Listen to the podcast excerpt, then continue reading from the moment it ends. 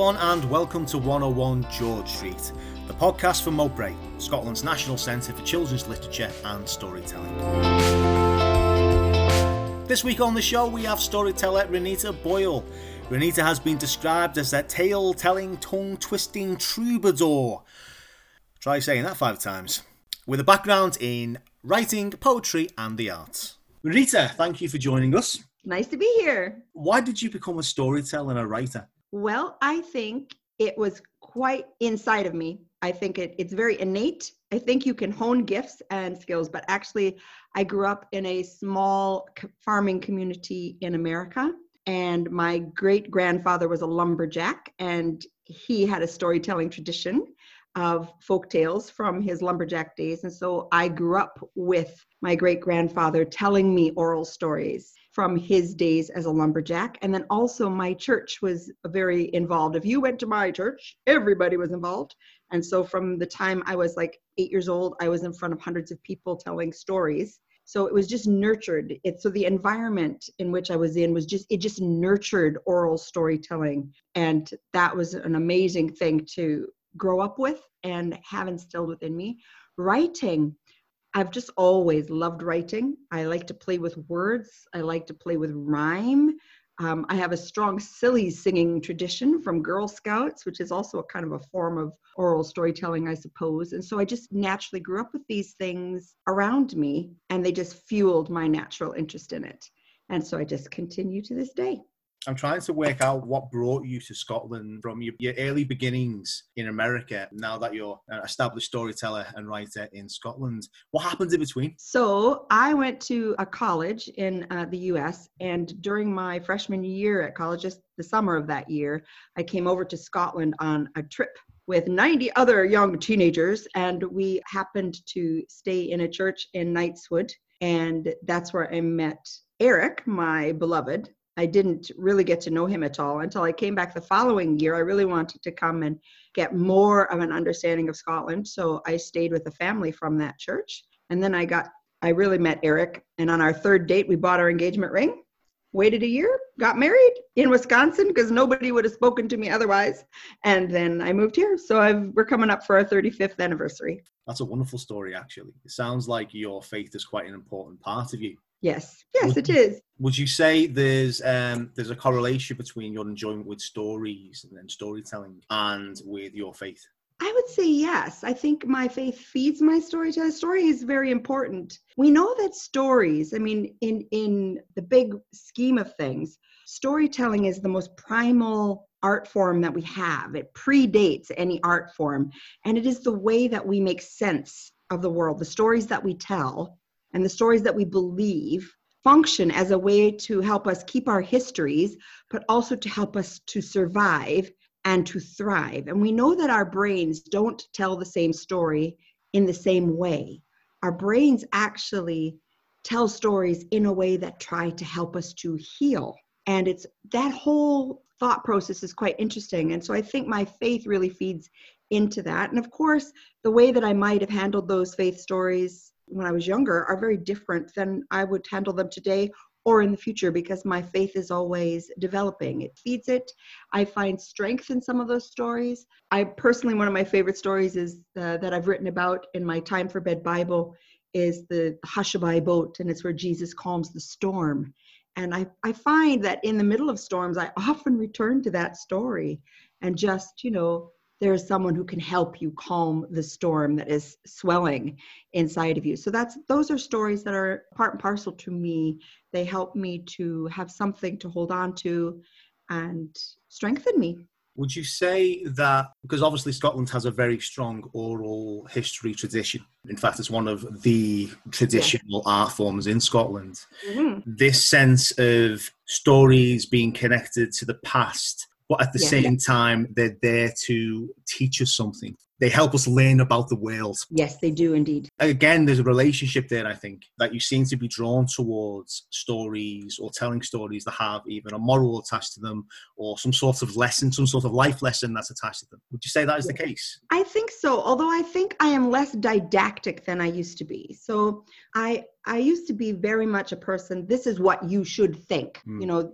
this is the story and this is what you should take from this story. And I think my storytelling as I get older and wiser is more open. It's it's more like i invite you to come in and explore this story. You know find what you need from this story. I, i'm a real believer that actually each one of us has the story that we need within us for each day. And we have to find it. You know what is it from our lives that can give strength to this day or wisdom to this day what is it that we know from our family history that can keep us going or help us to avoid mistakes I think the stories that I tell, a lot of the stories I tell now, if they're not just for fun, like my Funky Folk and Fables, they're just flat out fun, you know. But um, I hope that my the stories that I am attending to now are stories that have a lot of breathing space in them for people of any faith or any belief to find what they need from them.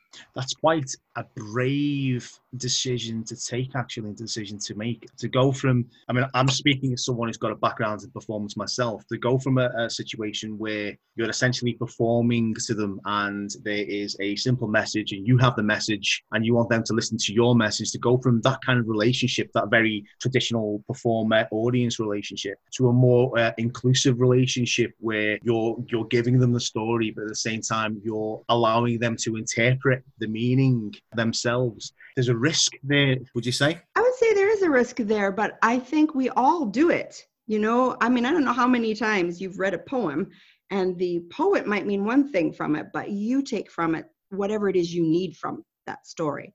So, as a storyteller, I think the thing about storytelling and t- taking that away from the Bible stories, you know, which actually, you know, there are there are lessons to be learned there. Although some of the parables, of course, Jesus doesn't tell us what they mean you know they're there to extrapolate the meaning from but take taking those aside i think that one of the lovely things about storytelling is i like to say that i create a sigh where the spirit inhabits, where something happens beyond me, beyond the teller, and beyond the story. Something happens in that space that has nothing to do with me. I've just created an environment that the spirit can inhabit and people can take from the story what they need and it's it's a storytelling as an art form is about the relationship it's different than there are aspects of performance mm-hmm. definitely to my storytelling but there is definitely at the heart of good oral storytelling is the development of a relationship between you and the audience. It's not a performance. There's no third wall.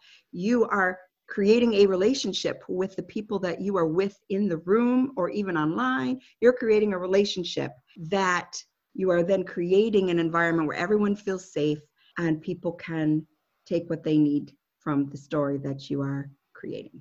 What is your preference with regards to the size of the audience? Do you prefer to have small audiences that encourage a kind of intimate relationship between just a very few select members of the audience, or do you prefer performing in front of a larger crowd? I have no preference. I love it all. I love when I'm, you know, like for the book festival, over the last 13 years, I've performed to thousands and thousands and thousands of kids who come come through the book festival over those, that time. And every year I create a very funky performance, crowd pleasing folktale and fable. And I love that. There's nothing better than to stand in front of a group of 600 to a thousand kids all singing songs with you and you've got them in the palm of your hand. And then years later, they come up to you and sing the songs that you taught them when they were in P1. You know, there's just nothing that beats that kind of thing, except that it also beats it when you're with a tiny group. Like recently, I've been working with, I have, I'm a lifelong uh, person with anxiety, and I like to think of myself as a rather upbeat, downbeat, but I am a downbeat. and uh, so I have uh, been working on uh, st- stories that are helpful to people, would have been helpful to people like myself who don't identify, you know, I, I don't like to be pigeonholed and identified as I'm going to write a story for someone who's depressed. I like stories that breathe, that I can find myself in. And so I've written a story called Stronger Than You Know. And um, I trialed that with a group of elderly women hmm. and with a group of P7s and with some teenagers. And they loved it. And it was small and it was intimate and it was very therapeutic even though I'm not a therapist, it was a very therapeutic setting and people took from that story the, the gentle things in that story that they needed for whatever they were going through for that day and that story also has things in it for for people who are nurturing folks it's just a very nurturing story so I actually like both things. I find meaning and joy in both of those things. And I think storytelling encompasses all of that. Renita, what is your role with the Wigtown Book Festival? Well, for a number of years, I have been the resident storyteller for the book festival. Of course, I live in Wigtown, but and I'm but I'm also a professional storyteller connected to the Scottish Storytelling Center, and my role within the book festival has grown with my life here over the last 13 years, and it's just developed and it's developed and it's developed. So I do a lot of things um, within the program. I, I attend to, I find storytellers for them. Like if they have a, a theme that they're going with and they think they might come and say, we need to unearth some storytellers that can tell us whiskey stories or that can tell us seafaring stories. So I, I point them to other storytellers that I know of. I also do the book at bedtime for them for adults. So we all think that it's only, it's like a book bug, but it's for adults and it's and uh, it's actually been described as like the jewel in the crown of the festival it's not it's it's a free event it was never meant to be a huge big thing but it's become that and uh, we always have a lullaby we have a song we blow out the lights we have a poem we have a picture book. All the yeah. bean bugs. And bean yes there are. And uh, so we, we do that in a bookshop. So i do that. I also do the midge. The midge is like the booktown's answer to the moth. If you know the moth it's a big storytelling thing. Well we can't do the big thing. So we do the midge and uh, we have an event where people can come and tell their life stories and i facilitate that for them and then on top of all that of course i'm involved very much very heavily with all the kids festival things and on that note it's coming up that i'm going to be doing some stories for big dog and wigtown book festival in collaboration with my uh, new YouTube channels, which is nice. So it, it keeps in touch with all those bodies of people. Now, for our listeners at home that don't fully understand the difference between the Wigtown Book Festival and Big Dog Festival, what is the difference? Okay, so the Wigtown Book Festival, of course, is the large overarching festival in which a lot of things take place. So the Big Dog and the Big Wig are the two festivals that are specifically for children within that remit.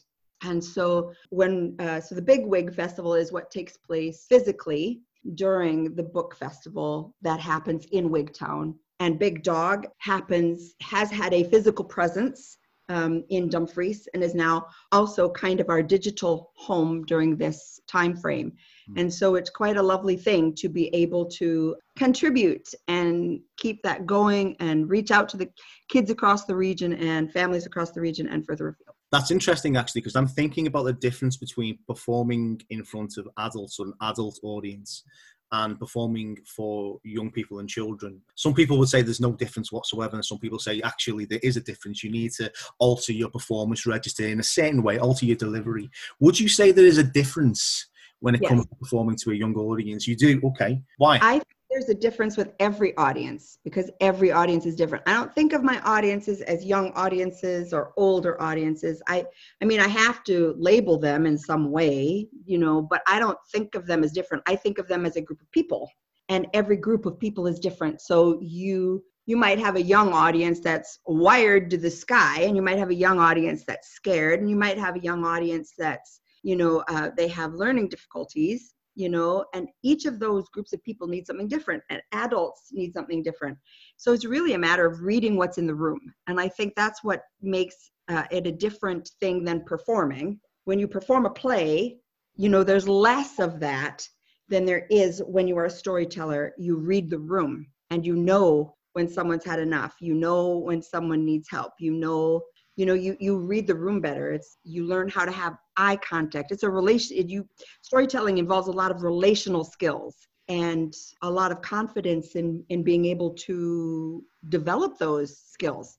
So while some of my stories are much more performance based like the funky folk and fables you know they're just riotous and they they work everywhere and uh, and they're very performance based funky folk and fables now you mentioned that. Uh, that a, a canon of stories that you'd like to draw upon Yes. So essentially, what has occurred is in the 13 years I've lived in the book festival, uh, I've been involved with all the kids that come through. And they usually, you know, they have often come and met in the main marquee. So I've done the main, you know, I, I basically have warmed up for the authors that come. I think I'm probably I'm not aware of any other book festival that has a storyteller who does this. But basically, you know, not every, I think authors are great.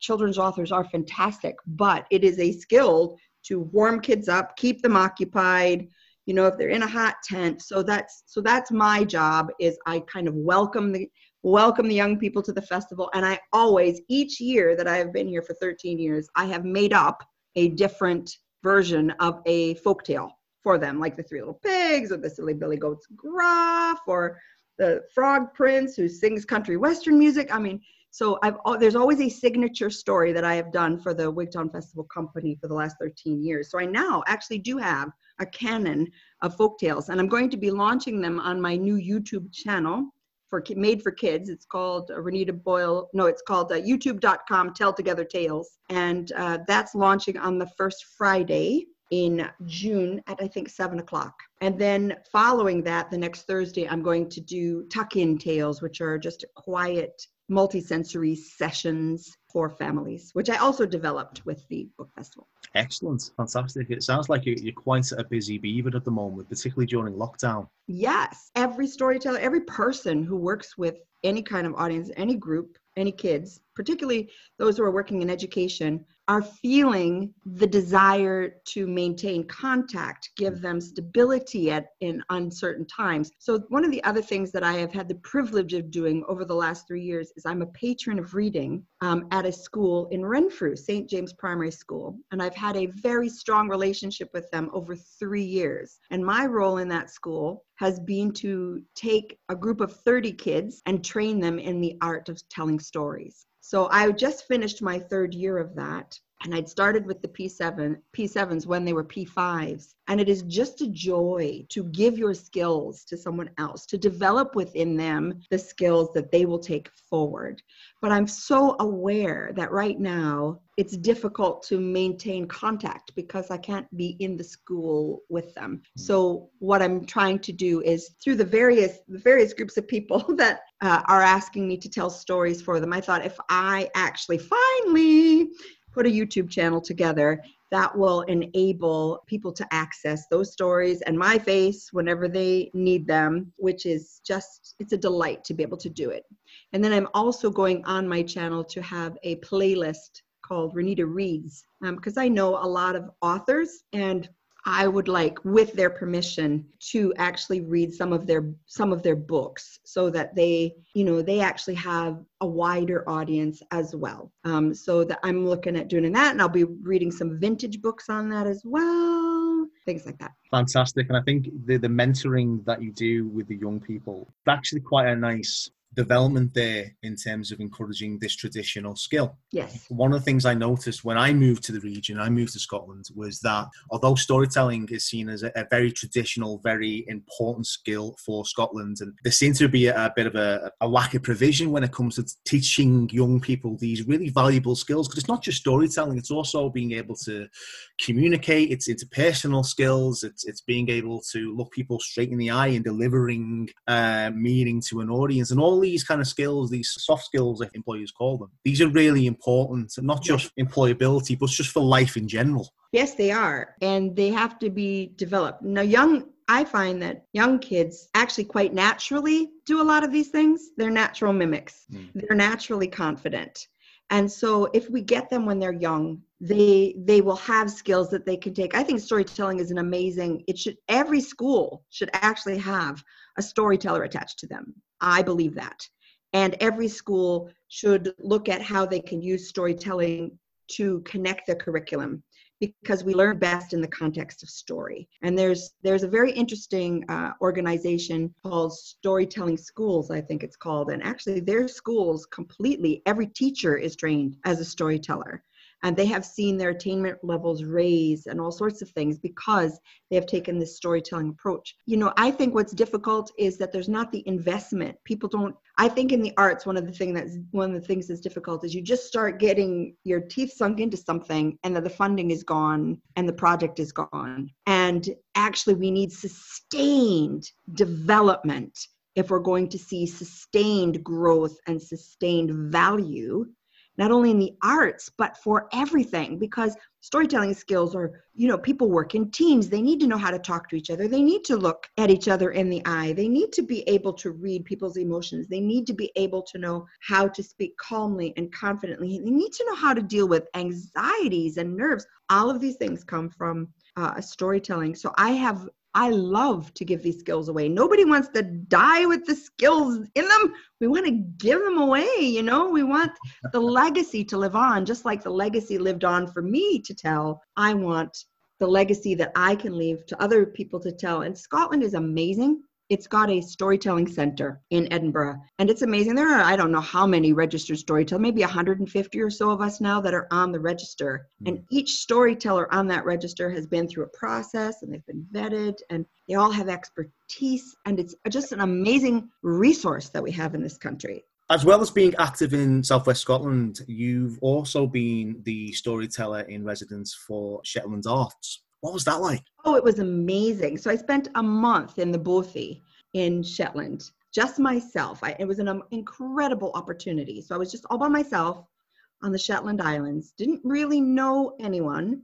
and um, but made friends while I was there. And I had the opportunity. I think I think I was supposed to visit ten schools, but I didn't want to. I didn't want anybody who didn't who wanted me to come not to come. So anyway, basically, I did. I think about twelve schools, and went around the island and did a different project with each school and told stories. It was incredible. And you could see why the Selkie tradition is so strong in Scotland because in Shetland it felt like the water and the land just had blurred with each other. It was it was just stunning. I even got a chance to go to the outer Skerries and spend a day with the very last child to be educated in a primary school on the outer Skerries and I had to take two ferries to get there.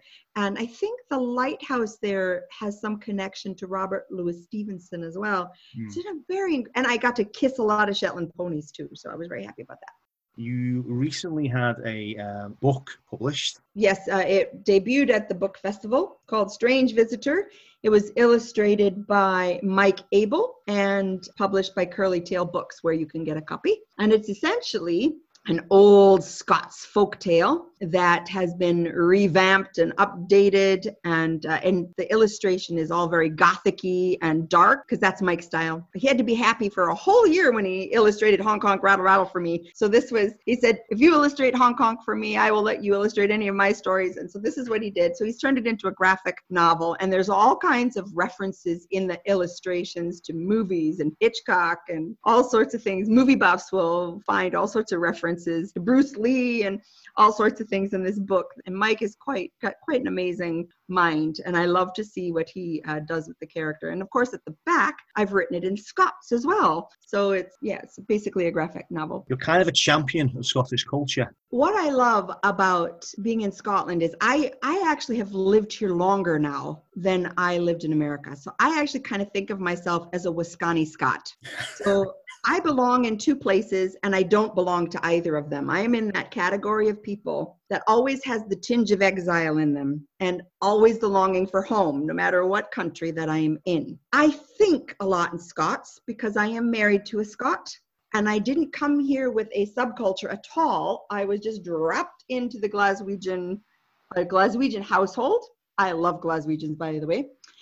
And uh, I just think that I it's just immersed in me. So even though I have a very American accent, I actually quite often think in Scots, but I never thought to write in Scots until Rab Wilson insisted that I write my emails to him in Scots, and he was forever he's a champion. So I have been championed by people who champion Scots as a language. And I got brave enough to attempt to write a poem in Scots a few years ago and entered into the poetry competition, the Wigtown Poetry Competition, and it won, which was quite astounding. I thought I was gonna, I thought people were not going to be very happy about this, but they were so supportive of someone turning their attention to Scots. So when I became a patron of reading in uh, Renfrew, I decided that I really wanted the kids to learn to read and to write and to translate stories into Scots. And I was so surprised by how worried they are about their own language. And so I find that actually some as somebody who isn't natural speaking, it gives them permission. I say, if I can do this, for goodness sake, you can do this, mm. you know, and and you speak it all the time. You've just never seen it written down. And so I did it, I wrote a story. I've got a couple of stories about a mouse called Laldi, Laldi the mouse, and uh, she gees it Laldi. And uh, and I also have a story called The Mitten, or it's called Tomte's Mitten. And I've written it in Scots with Makaton as well. And a group of girls tackled it in the Scots. There was only one group that decided they would tackle it in Scots. And then they performed it around the school in Scots. And they were so proud of their own culture and their own language. And I thought, it's a lovely thing to do, even if I do it imperfectly. What are your next steps? My next steps are to launch my uh, YouTube channels, which will be launched. I have one for grown-ups as well called renitaboyle.com. That one is going to be learning storytelling tips and all my art and poetry and things like that. Um, but anyway, they're launching in June. I am um, writing some book proposals. I am writing a lot of family stories just now. And I have several Zoom storytelling sessions coming up storytelling session for the World Oceans Day. And uh, some churches have actually uh, latched onto my Time for Bed Bible for nursery schools, so they've invited me to come along and tell stories. So I'm always keeping busy, and I'm painting tea bags as well. a whole nother thing. You can follow that on Instagram. Right. Um, anything that we can do to continue the art of storytelling. It means that we're coming to the end of the show now. Thank you so much for joining us. You're very welcome. I've loved every minute. Can I sing the honk honk rattle rattle songs as everyone asks? Please, by all means. Honk honk rattle rattle rattle crash bang bang. Honk honk rattle rattle rattle crash bang bang. Honk honk rattle rattle rattle crash bang bang. Honk honk honk honk honk honk beep beep. Aroo!